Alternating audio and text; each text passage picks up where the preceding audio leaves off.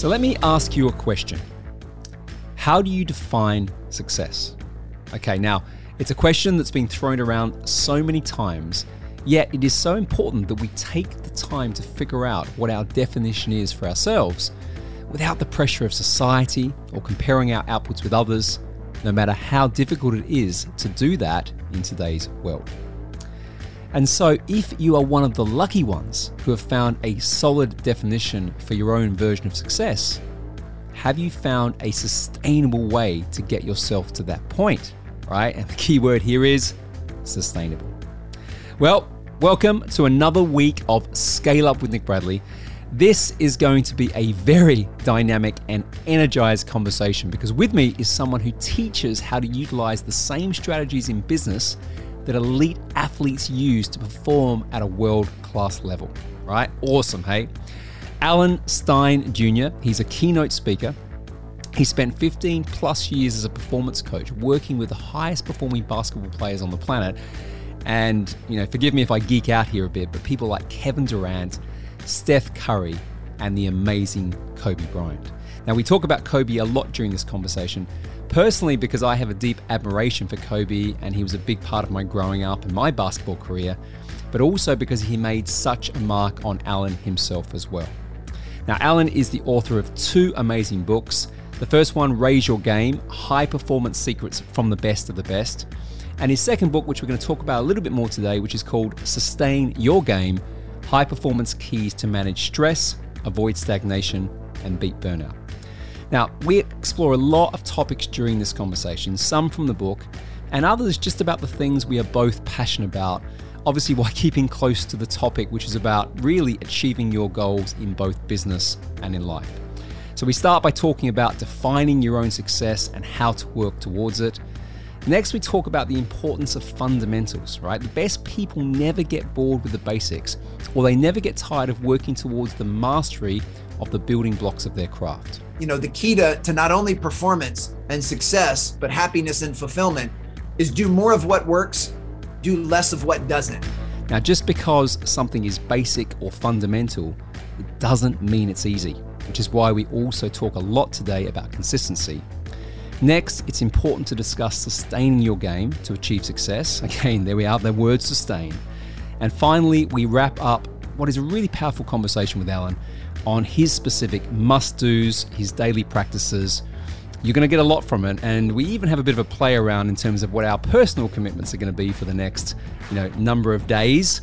Uh, and for me, that's committing more to meditation and mindfulness. I print off a calendar, uh, and I use a red sharpie, and every day I do that thing, I put a big red X on it. And my goal is to get 66 X's in a row. Now I realize I'm fallible, I'm human. After day 14, I may fall off the wagon, that's okay. I just try to wake up the next day and start a new string of X's. I don't beat myself up over it. So, are you ready? Because I am absolutely ready. If you're with me, gear up as we raise, sustain, and scale up our game with this week's powerhouse guest. Welcome to Scale Up with Nick Bradley, Alan Stein Jr. Hey, everybody, it is Nick Bradley here. Welcome to Scale Up for another week oh god. This is going to be i've just said before we press record that this could be a massive geek out session for me because the gentleman that i'm about to introduce you to has met and worked with some of the people that i've held at the highest level in terms of inspiration in both my life my business my sporting endeavors all of those pieces. But today we're going to get into what sits behind some of that greatness some of the principles and fundamentals which make people perform at the highest level so I'm delighted to have on the show Alan Stein Jr. Welcome, sir. Oh my goodness, I'm so excited to be here. I've looked been looking forward to this since we put it on the calendar. Awesome. Yeah, we had a few difficulties with things going on, but we've managed to get this booked in. Um, we're going to talk about your book, but we're going to talk around a lot of the things that you've learned, which obviously culminate in the book. I mean, the book is called Sustain Your Game um, How High Performance Keys to Manage Stress, Avoid Stagnation, and Beat Burnout. That's everyone. curious about where you stand on that. But let's let's kick off because um, as I kind of alluded to with the with the introduction, um, one of my greatest passions in life is basketball. I've played for 42 years. I'm 48 now. I started playing when I was six. Yeah, we should be high fiving, hopefully, because I can't believe I still play. Um, and I have, I, I think most of my most memorable moments, other than having my children, have been on a basketball court. Um, you've worked with some of the world's greatest players. And one of them in particular, one of my absolute favorites is Kobe Bryant. And when the news of his passing happens um, a couple of years ago now, that hit me like a ton of bricks. Let's start there because I know you mentioned this in your book. What was it like to work with Kobe? You mentioned a really important word when you were leading into my introduction, and that word was fundamentals. And that's the word that I, I feel like is synonymous with the Mamba mentality and his entire approach to everything. Uh, in fact, one of the most powerful lessons that I've ever learned, uh, I got straight from Kobe when I met him back in 2007. I had a chance to watch one of his really early morning workouts. Uh, and as a younger coach, I was so surprised um, that he was so focused on the basics. And, and when I had a conversation with him later in that day, uh, he said a sentence that changed my life forever. Uh, he said, The best never get bored with the basics. Hmm. And if you want to be good in any area of your life, whether you want to be a better mother or father, a better podcast host, a better author, uh, play the piano better, uh, be an elite basketball player, the key to that is working towards mastery of the fundamentals during the unseen hours. So whatever whatever area of your life you're looking to up level, you need to figure out what are the basic building blocks. You know, what are the fundamentals of this craft and how can I focus on, you know, working on them every single day? And uh, that's certainly how I approach my craft as a speaker, as a writer, as a father. Uh, never get bored with the basics and really pay attention to the fundamentals. So something that is easily said, but not so easy to do. Right. So let's unpack that a bit. Okay. So, because I agree with you, it's the people who do the things that others won't do and do them consistently. And you mentioned the word unseen, you know, the stuff that people will never actually really appreciate. They they don't see the the the success necessarily from all the hours you've put in. How do how does someone stay consistent over time? Well, I'm loving that you're going in this direction. A, a few thoughts immediately come to mind.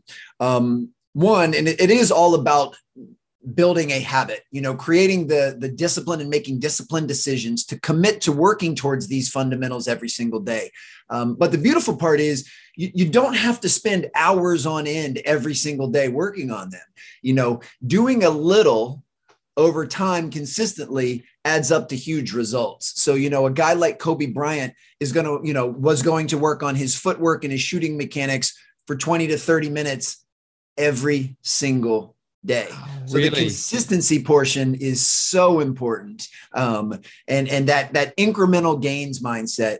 Um, the other part we have to remember, eh, we can acknowledge, and there's nothing wrong with admitting the fact that many times the basics are mundane they're monotonous that you fall the you know you run the risk of them actually being boring so it's not necessarily the basics that you have to be in love with it's what the basics will lead to that can really drive you and motivate you you know it's if, if you love the process if you love improving and evolving and growing if you love the end result that those basics and fundamentals can lead to that's what you have to keep in the forefront of your mind which, so which is not mean, easy to do because let's oh, let's, no. let's be frank right because like i want to unpack this a little bit for the the person listening to this show who's like I'd love to be Kobe Bryant, but I'm not, right? Um, but if you think about that for a second, right, like being really clear on your vision, your outcome, what it's getting you to, in a world where we demand instant gratification quite a lot of the time. How how do you c- correlate that? I, I, can appreciate there are a few people in the world like Kobe and others that you've worked with, like you know Steph Curry, Kevin Kevin Durant, who are just operating at a certain level. But how does someone who's not there even start to approach this? Well, I'm so glad that you made that very powerful distinction because that was really the secondary lesson that I learned from Kobe. And that right. is just because something is basic, it doesn't mean that it's easy. See, a lot of people mistakenly, as you alluded to so insightfully, they, they, they treat those like they're synonyms, like they're interchangeable, but they're not. They mean completely different things. I mean, what it takes to be successful in any area of life is very basic in premise, but as you just said, is really difficult to execute, which is why most people don't do it. So, uh, a few things we need to do. Uh, for me personally, uh, I enjoy routine. I enjoy structure. I enjoy consistency. So the way I'm wired, uh, I'm kind of built for these things. Like I'm, I'm built for making time every single day to focus on the basic fundamentals for a very small period of time and do that consistently. Uh, I recognize and certainly have empathy and compassion for folks that that might not come as easy to, but it's still about building that that habit. It's about creating structure in your life and you know, we get whatever we emphasize. So if you want to get better at some basic fundamentals, then you have to make them a priority and you need to emphasize them. And, and the way that you do that will certainly be different, you know, amongst everyone. But uh, another thought that comes to mind uh, is learning to have some patience with yourself and give yourself some grace and some compassion. You know, if uh, if you get on a little bit of a streak and you start working on some of these basics and fundamentals and then you fall off a little bit, don't add shame and guilt on top of that you know just acknowledge that you know as a human being you're fallible and you know we're, we're all at risk of of making mistakes or falling off a pattern just look to pick it up the very next day and continue to build that muscle and the last thing i'll say is the importance of discipline. Uh, I do believe, you know, very similar to what you mentioned so b- beautifully that, you know, we live in a world that that wants instant gratification. Um, you know, that means we're going to lack patience, and we have to be much more patient in this process as this process unfolds and you have to give yourself some grace and some space to be able to do that but but discipline is not like eye color that's genetically preset at birth uh, you know when people say to me alan well i'm just not disciplined i let them know discipline is a choice you make any given moment with the next decision that you have so, you know, change that narrative and that self talk. Don't tell yourself that you're not disciplined. Tell yourself the next opportunity I have to make a decision, I'm going to make the most disciplined decision I can. And when you start to do that, do that with some consistency, then you'll reframe the way you look at yourself and you'll start to feel like you are disciplined because you know i think we over index motivation in our society. We talk so much about you need to be motivated. You know people even call what i do as a motivational speaker uh, and that's not how i look at it. I think motivation is over indexed and, unfortunately discipline is under indexed but the real gold is in the discipline I have, I actually have discipline equals freedom written up on my little board over here. All right. Beautiful. Because, uh, but, but there's a few things. I mean, first and foremost, can I just acknowledge your energy? People can't see, they can probably hear it in your voice, but I'm watching the video and you are jumping around the place. It's probably pretty early where you are as well as record this. So, so this is clearly your life's work.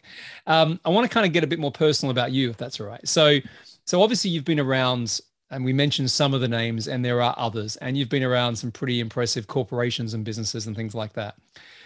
What was alan stein jr like before that?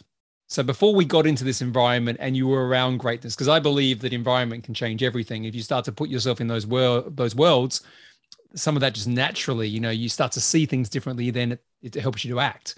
But how did you get into this? What were you like before? And of course the next question is going to be about how have you changed through that whole process well, because you're just a couple of years older than I am, I'm 46. You have me beat as far as your streak for years of playing basketball, but we're pretty close with that. And, and that's really where it started. So, you know, I, I, first fell in love with the game at five years old. And here, 41 years later, basketball is still a major pillar of my life. So uh, I'm incredibly grateful um, that I've been able to build a life and make a living around something that I'm so passionate about. And that's one of the reasons um, that I can maintain a really high level of energy uh, is I get to wake up every single day doing something that I love to do uh, and doing something that I, I'd like to believe I have somewhat of a natural affinity for or a talent for. And, you know, th- that was another piece of advice that I got uh, as a teenager that, that changed me forever. Uh, a coach told me, Alan, you need to find what it is that you love, find what it is that you're naturally pretty good at, and then find where those two things intersect. And wherever that point of intersection is, that is your strength zone. And the more time you can spend working in your strength zone, not only will you perform at a higher level, but you'll have a much higher sense of joy and fulfillment as well. Uh, and that's really been, you know, I believe one of my keys is even though I've changed that point of intersection as I've gotten older, um, where I've uncovered new passions and I've developed new talents and skills, um, I've always stayed within that that strength zone and doing what I love and doing what I believe I'm fairly decent at. And I'll even add a third pillar to that, uh, which I've has been newfound, you know, with some hopefully age and wisdom, and that's doing something I believe is in service of others. You know, I think if you do what you love, you do what you're good at, and you're adding value to the world or adding value to others, that's your sweet spot. And, and for me, uh, it just makes having high energy much easier when I can stay in that zone. Do you think that's also the secret behind uh, not getting stressed, or certainly not getting stressed as much as a lot of people do, or getting burnt out? If you if you sort of live in the middle of that, let's call it a Venn diagram, right? Do you think that's that's a key part of it as well?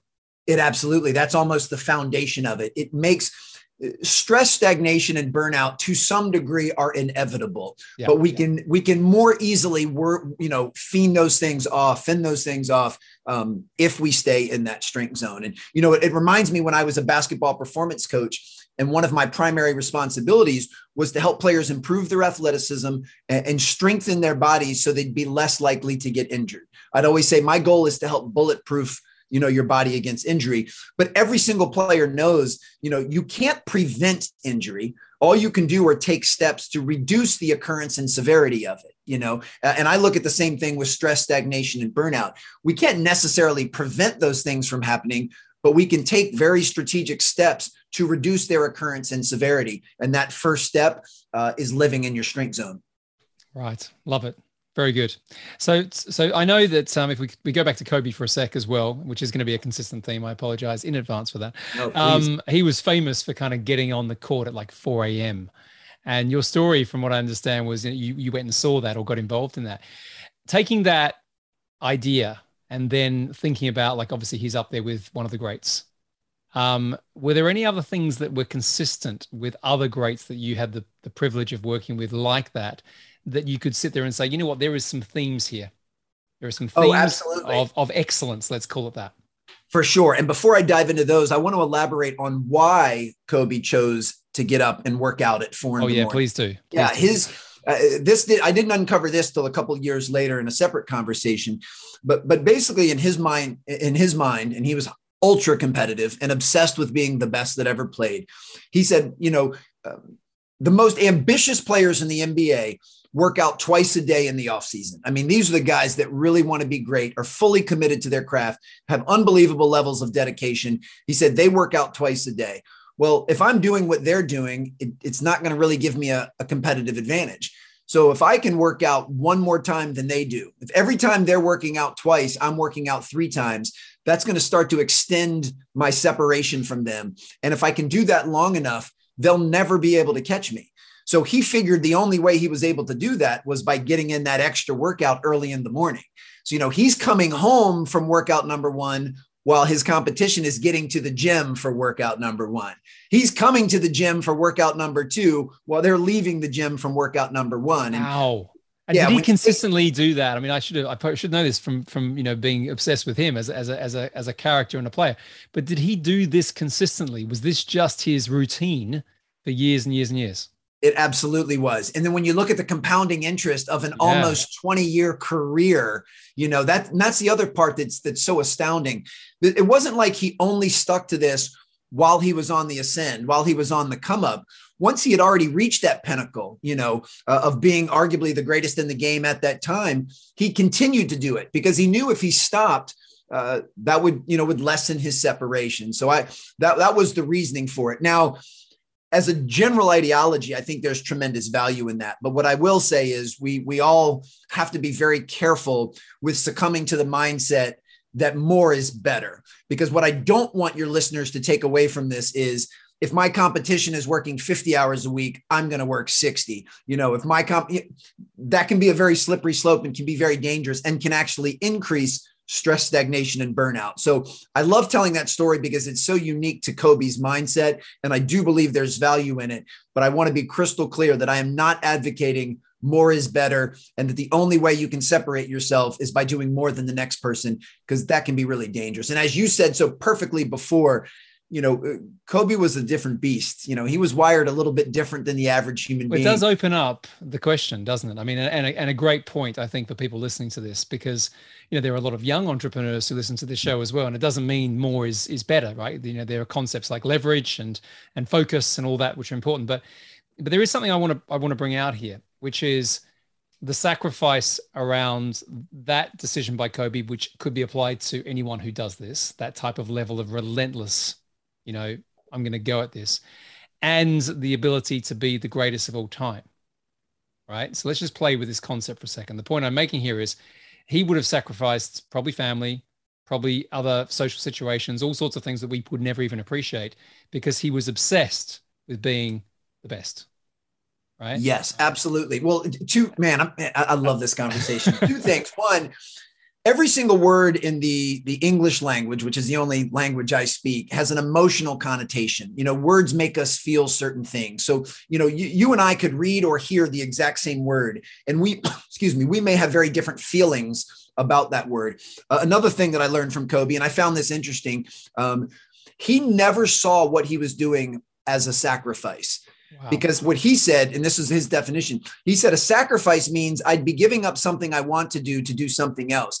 He said, There was nothing I would rather do than be in the gym working on my craft. So that is where I wanted to be. So I wasn't sacrificing anything else. And, and I do believe, you know, uh, his priorities shifted when he hit retirement. I do believe he started to emphasize and prioritize uh, his family uh, and some other endeavors much more so. And, and please know that I don't say any of this with an ounce of judgment. I, I think if Kobe were here today, he'd look right in this webcam and let you know uh, exactly what I just said, which is, you know, I wasn't making a sacrifice because that's what I wanted to be doing. So I just yep. thought that was that was fantastic. I think many of us, myself included, have a slightly different feeling and definition of the word sacrifice and realize those are you know nece- necessary uh, to the things that we're trying to achieve uh, but i just thought that was a really you raise a good point no you raise a good point because i think you know it comes back to um, i studied for a while the concept of values.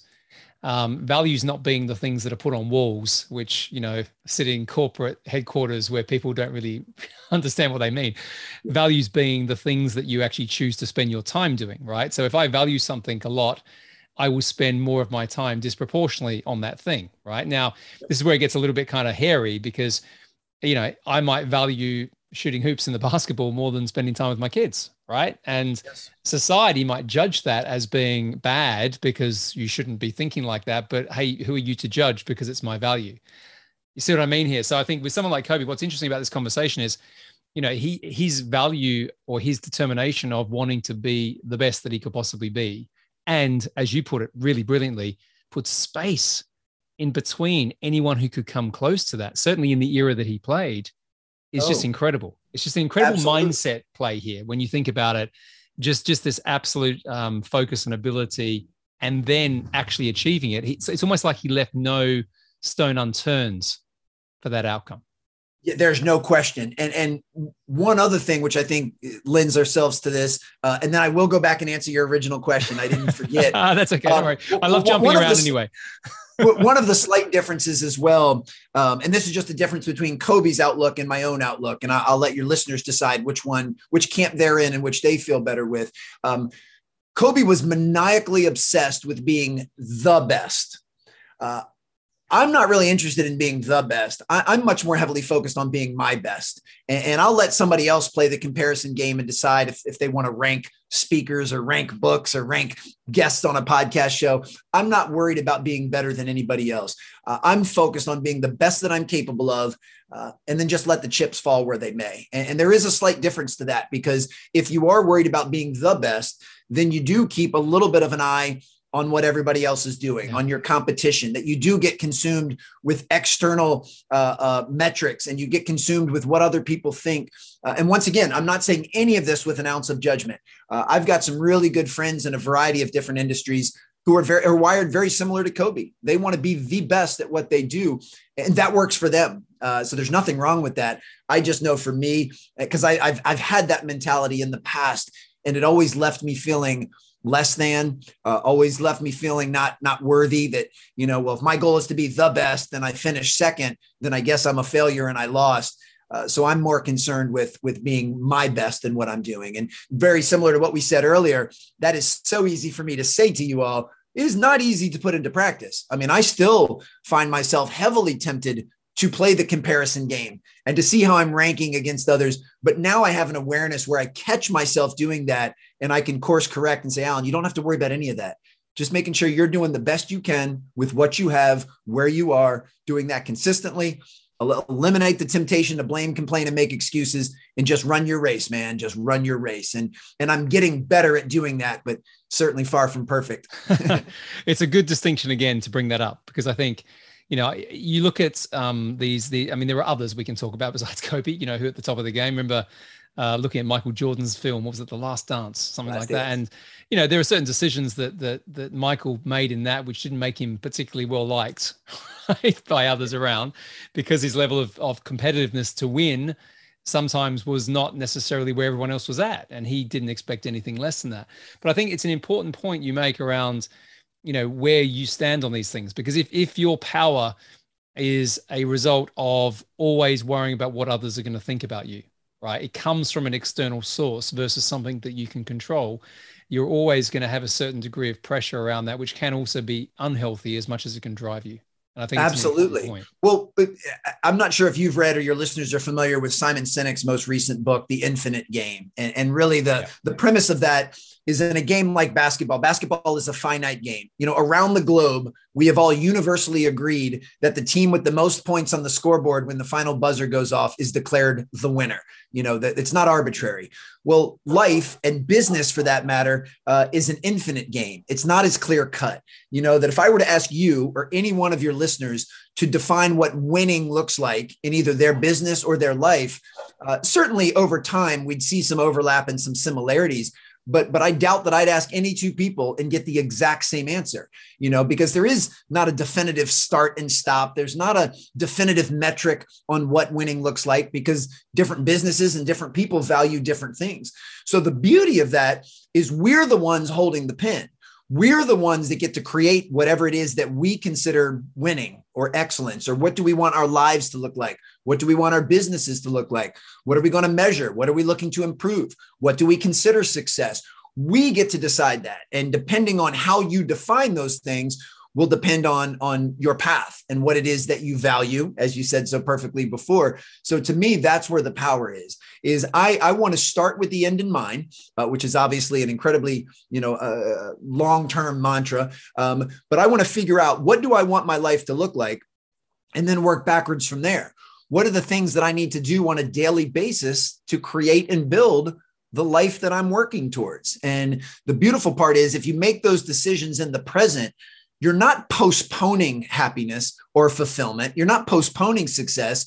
You're living it in the moment because those are the decisions that you're making. And, and, and that's ultimately what I think is most important. It can be very dangerous if we allow society to define winning and success for us, which is what happens with a lot of people. So they they you know they hear uh, on social media you know the importance of, uh, of having a nice house or a nice car or a nice watch and going on these vacations and you know having tons of Instagram followers. If that's the definition of success, and then you fall short of that, then you usually feel pretty lousy. So to me, the most important part is making sure that we're the ones that continue to define it and then work towards that every single day. And, I mean, in principle, 100% but difficult again. I don't want to kind oh, of put this so up. I, I, want to unpack this a bit now to make this a little bit more practical for people because because you know the, the, idea of also living in the present right? You know and appreciating what you have today um, you know realizing decisions you've made previously have got you to this point. That's challenging when we are surrounded by comparison distraction all these sort of things. So one of the things i like about the title of your book is obviously the word sustain right because we're talking about you know operating at a high level whatever that level is for you or for me it might be different. We've, we've stated that. But it's about making that something that is you know can last for a period of time as opposed to just being a flash. So let's get into this a bit now. Sure. How how do we do that? So what are some of the practices? What are some of the things that we can start to apply which can help us with the concepts that you're talking about obviously on this show and in the book for a little bit more context, so when I was working as a basketball performance coach, my main area of specialty and expertise was working at the high school level. And I had an opportunity to work at two high schools here in the Washington, D.C. area that have produced over a dozen players currently in the NBA, Kevin Durant being the most notable. So I had a chance to start working with these kids when they were 14, 15 years old and watch what it took for them to, to climb that proverbial mountain and reach you know the what they considered the pinnacle of success or making the NBA doing that is what led to work with the Nike Skills Academies and Jordan Brand Classic and some stuff with USA Basketball. So that was when I had an opportunity uh, to work events for Kobe, LeBron, Steph Curry. And I got to see guys that had already reached that proverbial mountaintop and what it took for them to stay there. So I'm so thankful that I've been able to see both sides of the curtain. And I remember vividly working an event uh, for the NBA, and they had a bunch of, of, of NBA rookies there. And a veteran player said to the rookies, and he said this with a smile and a wink. You know, he said, Congratulations on making the NBA. I know this has been a lifetime dream of yours, as it was for me. But I'm here to let you know that making the easy of making the NBA was the easy part. Staying in the NBA is the hard part. And at the time he said that, and this was well over a decade ago, the average NBA career was three and a half years. That's that pretty right? short. Yeah, it's pretty wow. short. And, I suppose, I'm and, sure it's probably higher now with um, advances in medicine and stuff, but that's not very long, is it? No, and, and, that's the thing. And it's not even just, uh, I'm sure injury plays a role in that, but it's, it also is because it is such a hyper competitive industry that if you're not staying on top of your game, you will be replaced immediately.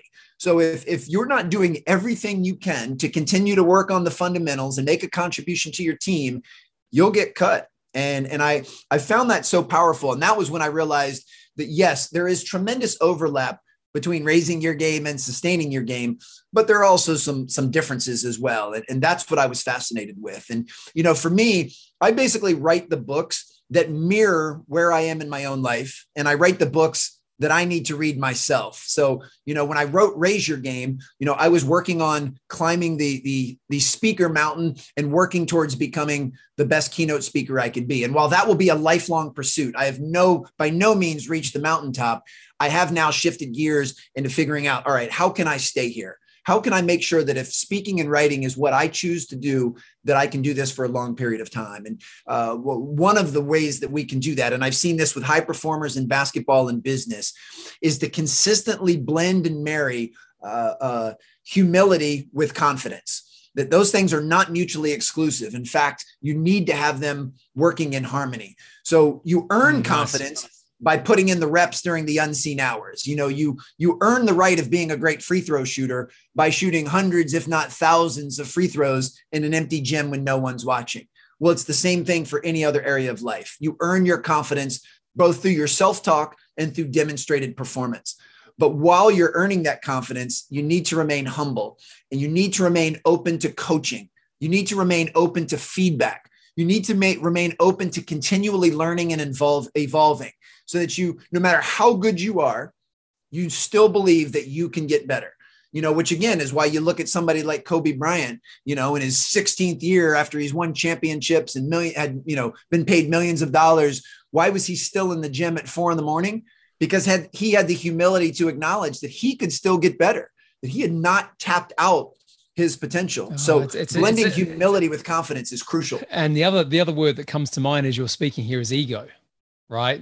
Understanding like you know the concept of ego for you right in in that moment because you're right. If you think about you, you see some of these these great performers again we can talk about the world of sport we can talk about the world of business too. There's, there's a very clear you know distinction between them but at the same time there's a lot of similarities where you get people who are like the flash in the pan right? They they think you know can use a bit of your your kind of analogy from your books you know they've raised their game to get to a certain level.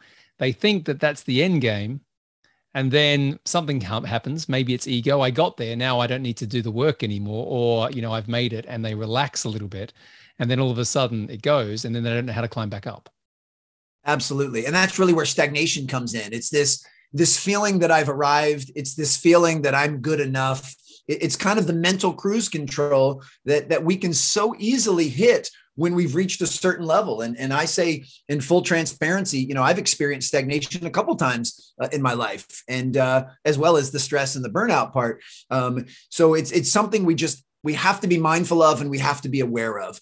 You know, you will never improve something that you're unaware of. You will never fix something you're oblivious to. So the first step to everything is always having awareness. So we need to have an awareness if we are starting to stagnate, if we are starting to lack the humility required for continued growth and improvement. And one of the best ways to do that, and this is a key theme in the book as well, is to make sure you are constantly surrounding yourself with people that care enough to tell you the truth, that mm. can hmm. help you see your blind spots, that, that can tap you on the shoulder and say, Hey, I think you've just been going through the motions. You know, you've just been treading water. You haven't been moving forward. Um, because we all see the world through a very biased lens. And yes, if you've reached a certain level of success by your own measure or by external validation, it is easy to, as they say, get too big for your britches and just think that, that you can just continue to ride that. So you need to insulate yourself with people that care enough about you to say, you know, hey, I know what you did yesterday, but what are you doing today? What are you doing to continually move forward? So uh, the, the company you keep and the people you surround yourself with are vital to continuing to sustain and incrementally raise your, your excellence in any area. Let's keep going on the theme. Okay, so that's one thing, and I fundamentally believe in that too. One of the things I do as a, well, I used to do it more as a practice, uh, certainly pre-COVID, which was jump on a plane every quarter, and I'd end up in a room somewhere, and that room would be, you know, a room that would scare me because it would be full of people who were playing at a level maybe that I hadn't quite appreciated yet or didn't think I was ready for, uh, all that sort of stuff. But then I would leave that room, or I would reflect on that situation that I'd been in for a few days and I'd come back, you know, a different person because of it. Right. So yeah, I love that idea. The environment piece being everything, but even the point you make, you've got to have people around you who are going to call call you out, right? Call yeah. you out. Well, you'll probably appreciate this sentiment. You know, I, I, know kids today don't play out, don't play the game of basketball outside at the park the way we did when we were we're children. That with chain you know, with chain nets. Oh, one of the greatest sounds of all time. Is oh, it is, isn't it? It's much better, and they last a while.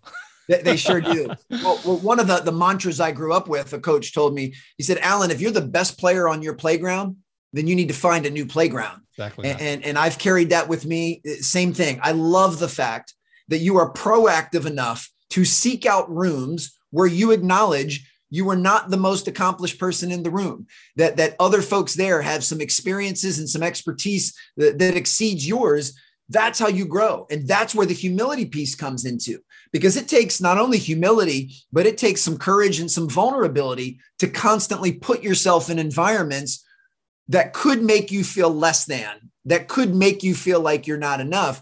But you're going in there, and that's where the confidence part comes in, saying, I am worthy, I am enough, but I want to intentionally seek out people that are doing more than I am at present so I can continue to grow and learn and develop. And, you know, along those same lines, uh, we also want to be very mindful that to some people, we are that person. Mm. There are some people that would love to get in a room with you because you've already accomplished things that they haven't. And I think it's very important that we constantly are mindful enough to send the elevator back down to help others. You know, I mean, uh, we could do a five hour show and have me list nothing but the people that have helped me in my life and that have extended that hand, you know, and reached down to help me out. And I want to make sure I'm doing the same thing for other folks. I want to make sure that that I'm cognizant of the fact that a lot of people have helped me live this enjoyable life and I want to be that person for someone else. So we want to make sure we're looking in both directions. You know, we're on the climb and we're looking for people that can help pull us up but we also want to look over our shoulder and make sure we're extending a hand out to pull others along with us.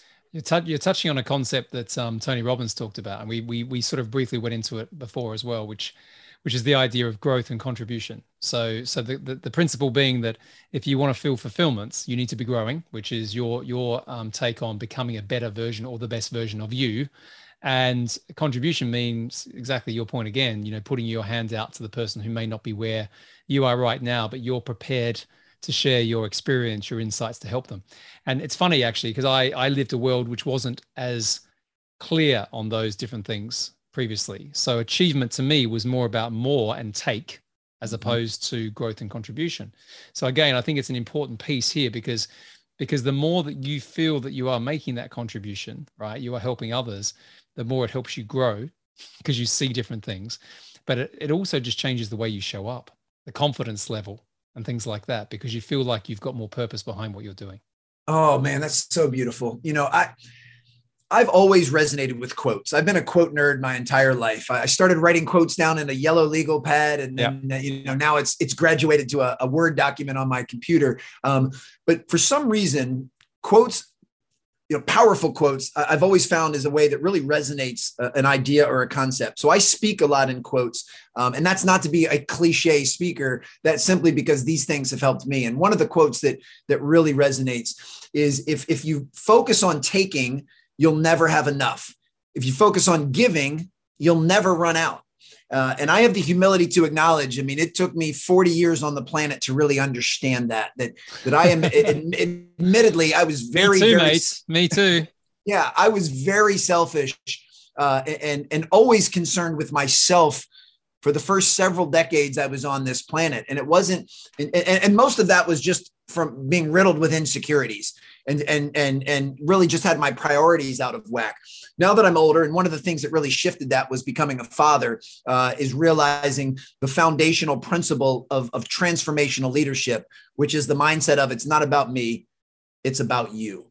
You know, it's not about what I want, it's about what you want. It's not, you know, and and and looking at the world through that lens has helped tremendously. But where it's helped the most, especially in these last couple years, uh, is with fulfillment. As you said so so perfectly uh, we increase our sense of fulfillment when we give and serve and help uh, and empower others. Uh, and that's that's been a real shift. And you know i've given myself grace and i've forgiven my previous self for being so selfish earlier in my life.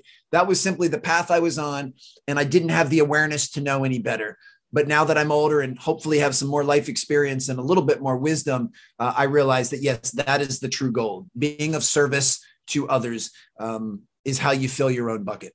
It's funny how it happens. I mean, I, I'm exactly the same as you. I was about 40 when, when I started to realize perhaps I haven't quite got this this mm-hmm. dialed in yet.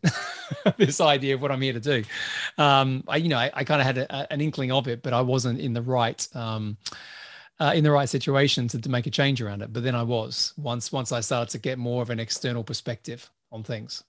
Yeah, and that um, goes back to that awareness concept. We, both of us were unaware of the fact that the, the construct we had built and the way we were looking at life um, was the only way or even the best way to navigate you know life and it took an awareness for us to come to the conclusion that wait maybe i can do things a little bit differently so as i said before everything starts with awareness and that's why uh, making time to be introspective and self-reflective uh, insulating yourself with people that can help you see some of these blind spots you know uh, have to be the fabric uh, of what it is that you're doing to move forward.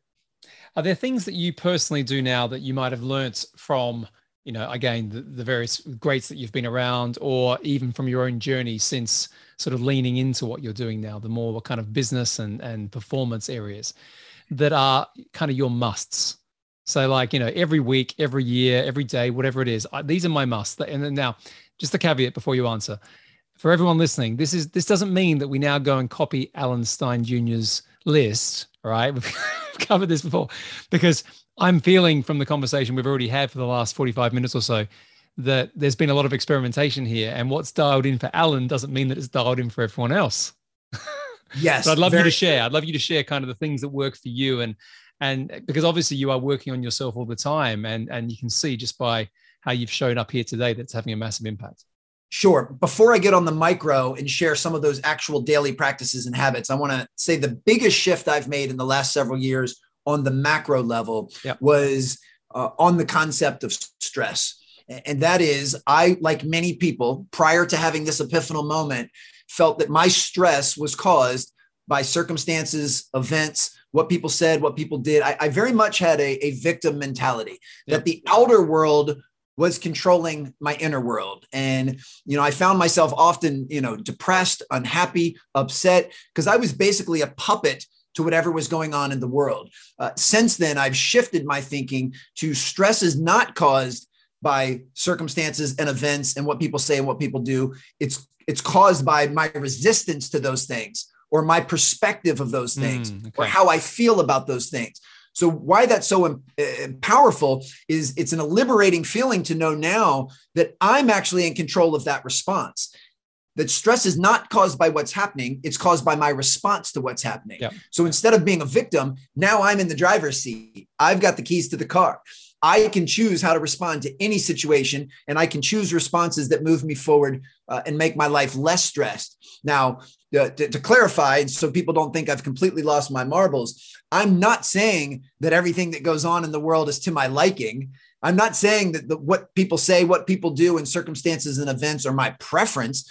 I'm not even saying that some of the things that go on in this world are good. I mean, we've seen some massive tragedies uh, over the last, you know, couple of weeks here in the yeah. states with some of these mass shootings. I'm not saying any of that. What I'm saying is fighting or resisting those things only increases your stress level. Learning to have some level of acceptance knowing what you have control over and what you don't so you can make thoughtful and mindful ways to respond is what's most important and that has been the biggest shift in my life let's let's touch I, on this before we get into anything more specific because i like the macro sure. and, I, and i love the word resistance here as, as a concept. Because i think people may have heard what you just said before right? And they might have thought well actually yeah I, I get i get the idea that it's not the event that matters it's my response which leads to the outcome right? People get that, but they can't disassociate the emotional context to be able to be maybe a bit more objective about it. So, are there things that you've learned through your journey that have allowed you to, to put these things in their right place? Absolutely. So, here, here's another quote for you Our emotions are designed to inform us, not direct us, which means, with what you mm, just Good. said so perfectly, nice. is don't resist the feelings you have either. If something in the world happens and it makes me feel angry, upset, annoyed, irritated, bitter, you fill in the blank, that is okay. We have those emotions for a reason. They're part of our emotional palette because we are human beings. So I don't resist those, those emotions or feelings. I allow myself and give myself permission to feel however I feel. The big distinction is I don't allow how I feel to dictate my behavior to dictate my response, to dictate how I treat others. So it is okay for you to be angry. It is not okay for you to diminish or disrespect or demean somebody else. And that's the code at which I live by. So there has to be a some some thoughtfulness in between, you know, that that that response. So you you see what's going on in the outside world, you feel how you're going to feel and you sit with it and you acknowledge it. You do not suppress, resist or ignore your feelings. You allow yourself to feel them, but then you take a moment to pause and be thoughtful and mindful in how am I going to move forward. This thing happened. I'm really upset right now, but I don't want to act out of being angry. I want to act in a more thoughtful and poised manner. And uh, once again, I mean, the main theme of everything you and I have been talking about, so easy for me to say, not easy to do. You know, I'm, I'm certainly not going to sit here and pretend like every response I have to every situation is is is the preferred one. Um, but I'm getting better at it. You know, I like the progress I'm making. I like the path that I'm on. I am more in control and thoughtful in my responses today than I was a year ago, and certainly more than I was a decade ago. So I'm just looking for that consistent incremental improvement. And what this that is, takes is patience. And this is a nice segue into this, actually, because I agree with you. It's patience, it's consistency, it's discipline to bring that word back that we mentioned in the first couple of minutes of speaking about. So let's let's go into that now. So we've talked a lot about, I think, the macro, and I think people understand that. But daily actions repeated intentionally over time compounds to drive an effect. Okay. So let's talk about let's talk about your situation. We can talk about mine as well if you want to. But what what are the things that you've found that you've done consistently, the fundamentals, which have allowed you to again play at the level you're playing at and continue to grow, but also feel congruent, I think, with your values, those sort of things at the same time?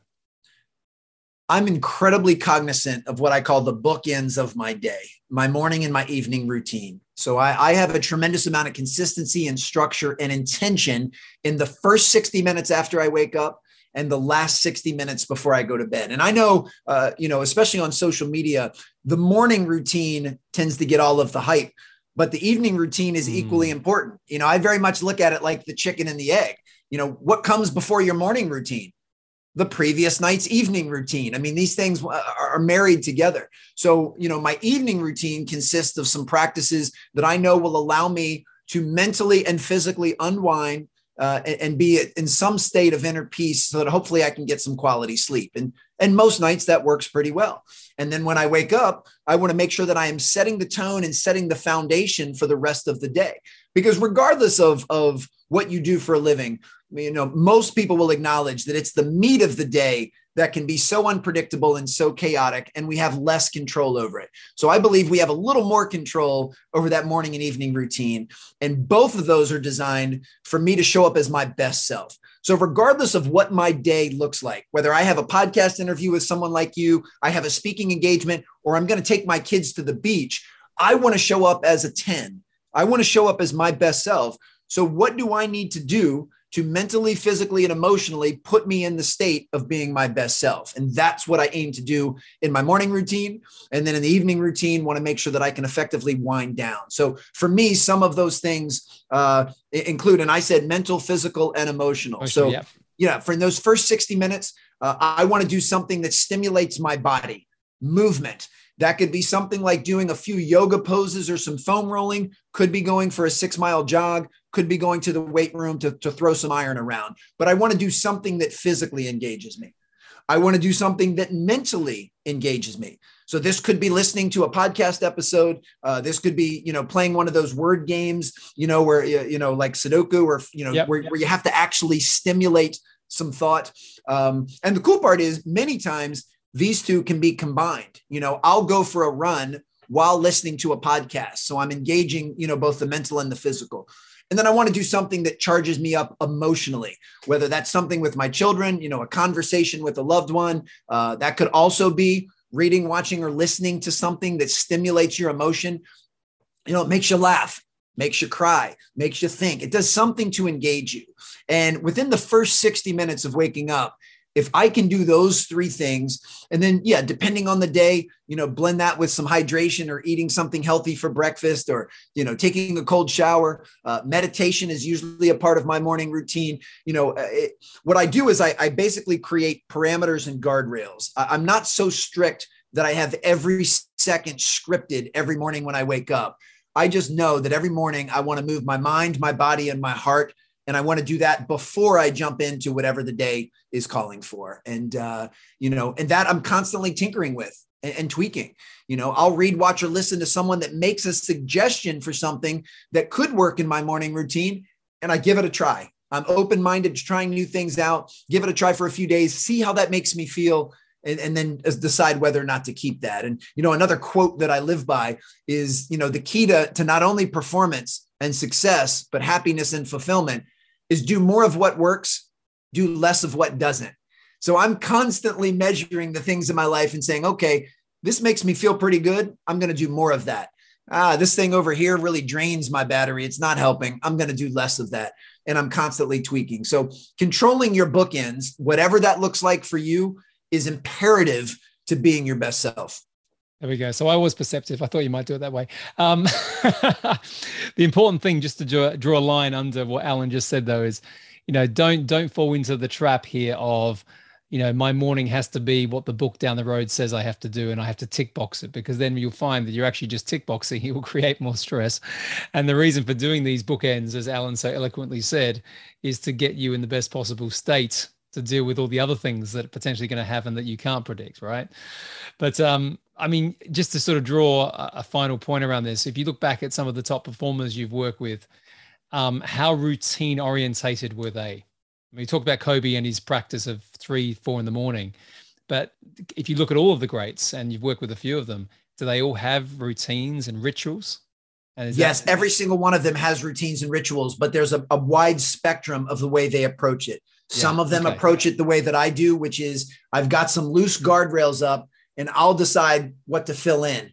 Uh, others actually take the other approach. You know, they have basically a scripted morning routine. You know, for the first four minutes, I do this. For the next eight minutes, I do this. Then I eat this, you know, and that's okay. The key to all of this is each person listening needs to figure out what works for you you know and the only way you'll know what works for you is a little bit of trial and error you know if, if you're feeling completely lost at the moment it, you know you, you feel like your your mornings are completely out of control then maybe you want to try scripting a 30 minute routine for a couple of weeks to see how that works for you. Um, you know, so that that's the key. And, and even the same thing with, you know, what time you wake up in the morning.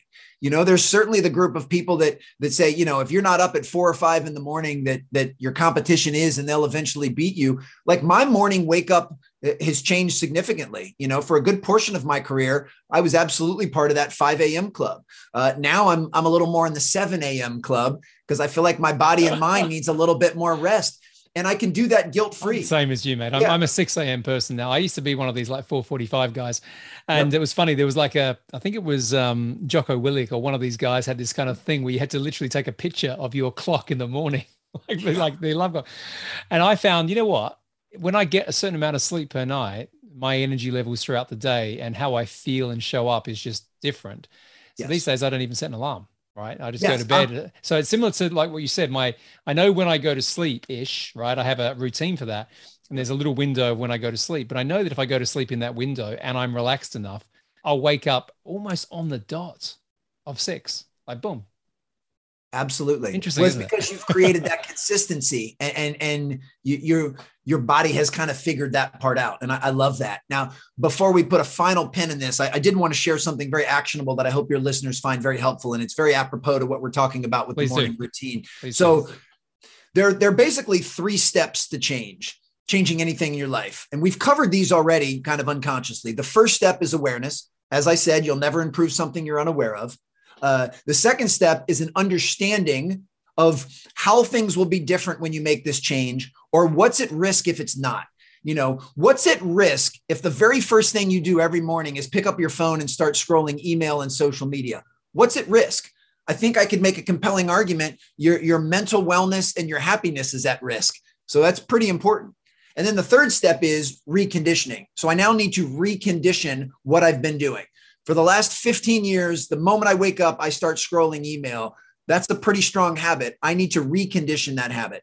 And here are the three ways that we recondition a habit. Yep. The first is I want you to have razor sharp focus and just pick one behavior that you're looking to change. Don't try to change everything at once. There was a gentleman named John Berardi uh, who, who founded the company Precision Nutrition, and he did a pretty expansive research study. And he found that when, when folks try to change one behavior at a time, they have an 85% chance of being successful. Those are pretty good odds. What was remarkable was when folks split that in half and tried to change two behaviors at the same time, percentage of success dropped down to 40%. Wow, so really? less than that half. much. I suppose yeah. it makes sense if you think there's a saying, he who chases two rabbits catches none. That's absolutely my favorite saying. And that's, oh, there that's, you go. yeah, that's it right there. And then th- there was a third group that tried to change three behaviors simultaneously. Their percentage of success went down to four to five percent. Wow. So it's much. in our best interest as human beings to have razor sharp precision. So step number one is just pick one behavior that you're going to focus on. Step two is make a commitment to yourself to do that behavior for the next 66 days. Now, there, the research is all 66. over the board. 66 days. Yeah. The research is all over the place as far as uh, how long it takes to form a habit. I've seen some things that say 21 days. I've seen some things that say it can take almost nine months. And in all honesty, it really depends on what it is that you're trying to change and how deeply ingrained that habit is. I like 66 because it's really easy to remember. Uh, I like 66 because it's just a hair over two months. So it's just enough of a stretch to make it really challenging, um, but it's still doable. So 66 days, and I'm very old school. I print off a calendar uh, and I use a red Sharpie, and every day I do that thing, I put a big red X on it. And my goal is to get 66 X's in a row. Now I realize I'm fallible, I'm human. After day 14, I may fall off the wagon. That's okay. I just try to wake up the next day and start a new string of X's. I don't beat myself up over it. And then the third step so we're, we're going to pick one thing. We're going to commit to doing it for 66 days. And the third one we've already talked about is you need to keep the spotlight of accountability on yourself, which means you need to recruit an inner circle of people that are going to hold you accountable to doing the thing that you said you're going to do. And let them check in with you daily to make sure you did it. So let's put this into a, a practical, uh, to, to, apply it practically. Let's just say one of your listeners right now um, has let some of their physical wellness go and they want to start getting in better shape. So they decide the one thing they're going to do is go for a 30 minute walk every single morning. That's it. They're not going to buy a Peloton bike. They're not going to hire a personal trainer. They're not going to throw everything out of their pantry and, and, and go, you know, health food shopping. All they're going to do right now is make a commitment to walking for 30 minutes every day. Second thing they're going to do is they're going to commit to doing that for 66 days. They're going to see if they can go for a walk for 66 straight days. And, you know, uh, they've got a contingency plan that if it's pouring rain outside, uh, they can walk on a treadmill or they can go indoors to a mall and walk around. But they're, no matter what, They're committed to doing that. And then the third thing is they're going to tell three or four people that they know love them and care about them and want to see them successful. They're going to say, Look, I'm going to, I've made the goal of walking for 30 minutes every morning. Will you hold me to that? Will you check in with me? Will you send me a text every afternoon and ask if I went for my walk? Ask what I listened to on my walk or what route I took. But can you please check in with me? You know, one of the, the emotions that unites all of us as, as human beings is we don't like to disappoint people that mean something to us. So the extra layer of accountability of if you called me in the afternoon and asked if I went on my walk, the disappointment I'd feel and having to tell you, no, I skipped it this morning. I decided to sleep in. That's the tough pill to swallow. And that little added, added extra bit of accountability can keep you on point. So uh, I like the thing. simplicity. I like it. Yeah, one thing. The one thing is is great. That that because most people try and do too many, three to five or something, but the one thing makes a big difference. Yeah. I'm going to ask you three very quick final questions, right? Love okay, it. that's cool. So, firstly, because we finished it, so what's the one thing that for the next 66 days, Alan, that I can call you up in 66 days that you're going to do? Boy, you know, I'm kind of in a transition. you might be in the process of one already. There you go. yeah. I'm going to give some. I'm going to give some thought to that, and and and I'll reach back out to you because reach yeah, out to me. Why not? Let's play with this because this is fun. I've, I've, you've given a lot of value to people today, and I think that's let's let's let's have some fun with this. I'm going to suggest everyone picks up the book. Okay, sustain your game. Is it out yet? I mean, I got a pre-release version of it, but is it out? It's been released now. It is. Yeah, it's available as a hardcover and as an audiobook if you'd prefer to listen. Fantastic. We'll put all the links into that. Okay. So, and the in terms of where other people can reach out if they want to speak to you as well, and where can they get you? Uh, my main website is alansteinjr.com. I have a supplemental site, which is strongerteam.com, which has info. I, have got a, an online course, a podcast, uh, certainly information on the books. I do a little bit of exclusive one on one coaching, but that's kind of all the supplemental resources. And then I'm very easily found on social at Alan Stein Jr. Uh, so, anyone, if you're listening, uh, if you want to continue this discussion, if you want to share something, you want to ask a question, uh, just shoot me a DM on Instagram or LinkedIn. Uh, I'm, I'm very good about getting back to folks. I take a lot of pride uh, in being accessible and responsive. Awesome. So, the final question is Warriors or Celtics?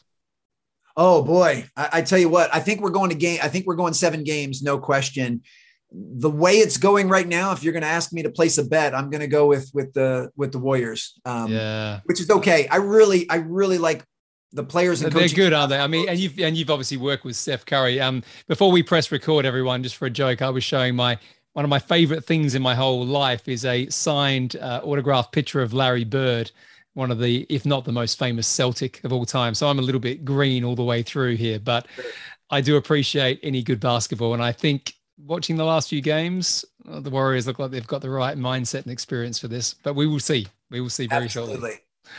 Alan, it has been a pleasure, sir. Thank you for gracing your presence on the show today. You've been very generous with your time and your insights and your help and perspectives for all the listeners here of Scale Up. So I'm truly honored to have you. Thank you very much. Uh, the feeling is mutual. This was a really fun conversation. Thanks for all you do. Hey, thank you for listening to this episode of Scale Up with Nick Bradley. If you enjoy the show just as much as I enjoy creating it for you, then I'd really appreciate you leaving a five star review wherever you listen to your podcasts. And while you're there, why not subscribe to the channel so you never miss a future episode? It really helps me, it helps the show.